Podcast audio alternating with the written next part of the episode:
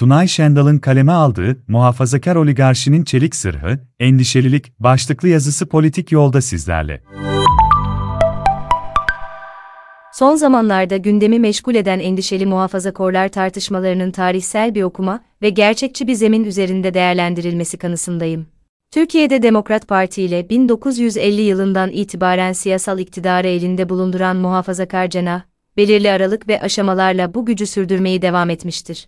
İktidarı kaybettikleri evre ve gelişim dönemindeki siyasi söylemlerle tam bir toplumsal karşılık bulamasa dahi MNP sonrası evrede 1970'ler sonrası MSP ve Refah Partisi temsilleriyle muhafazakar kanat, Cumhuriyetçi İslamcılık modelini geliştirerek siyasi zeminde sistemleştirip memleket sorunlarına İslami bir perspektifle çözüm üretmeyi amaç edinmiştir.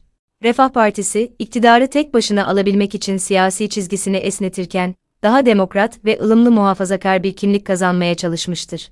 Ancak 28 Şubat döneminde ERP'nin kapatılması, milli görüş içerisinde yenilikçi hareket için bir fırsata dönüşmüştür. 2001 Ağustos ayında kurulan Adalet ve Kalkınma Partisi, Kasım 2002 genel seçimlerinde %34,4 oy oranıyla 365 milletvekili sandalyesi sahibi olarak tahmin edilmedik bir yüksek oy oranıyla seçimlerde birinci olmuştur.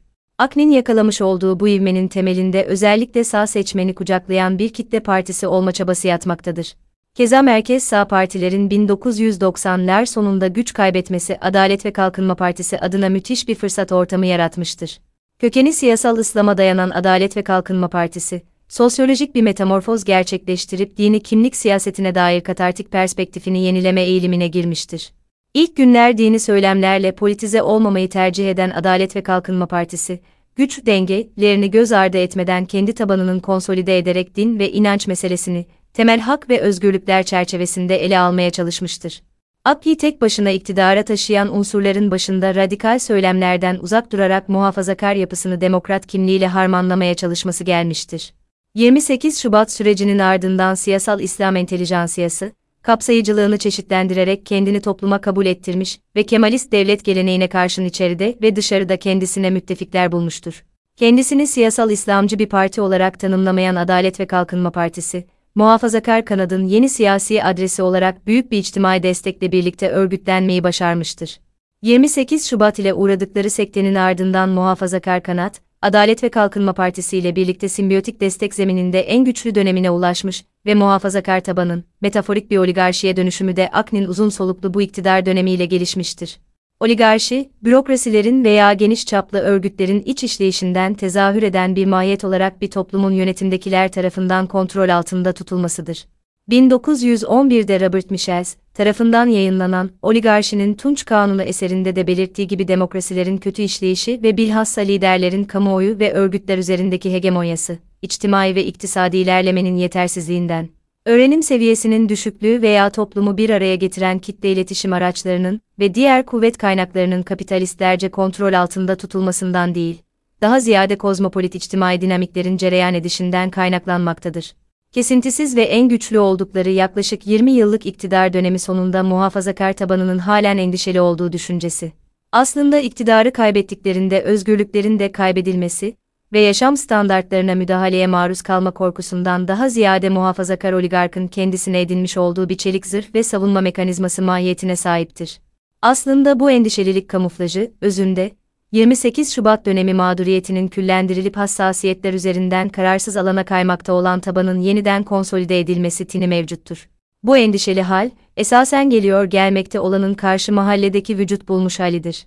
Bu endişeli durum, aslında samimiyetsizlikten öte daha çok postrut bir duruma kapı aralamaktadır. Türkçe'ye hakikat sonrası ya da hakikat ötesi olarak çevrilen post-strat kavramı, 1992 yılında ilk kez Sırp Amerikan oyun yazarı Steve Tesic tarafından kullanılmış ve Ralph Keyes'in yazmış olduğu The Post-Truth Era, Hakikat Sonrası Çağ isimli kitabı ile popüler hale gelmiştir.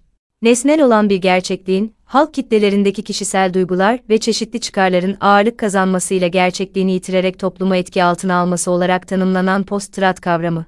2016 yılında Amerika Birleşik Devletleri Başkanlık seçimi ve İngiltere'nin Avrupa Birliği'nden ayrılışıyla beraber yoğun bir biçimde kullanılırken, Oxford Ansiklopedi tarafından yılın sözü olarak da seçilmiştir.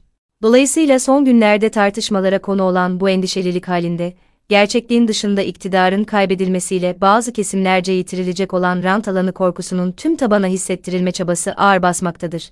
Kılıçdaroğlu'nun helülleşme söylemi sonrası ortaya çıkan siyasal iktidardaki nüfuzu kaybetme korkusunu endişelilik paketiyle topluma kabul ettirme ve buradan bir mesajla Adalet ve Kalkınma Partisi giderse hepimiz biteriz. Kaygısını içselleştirme tutumu, kendi siyasal söylemlerindeki sıklıkla yer alan milli iradenin tecelligahı retoriğiyle de ters düşmektedir. Milli iradeye saygıyı defaten vurgulayan muhafazakar oligarşi, iktidarı kaybetme korkusu hissiyatıyla milli iradenin önüne bir endişelilik barajı oluşturmaktadır.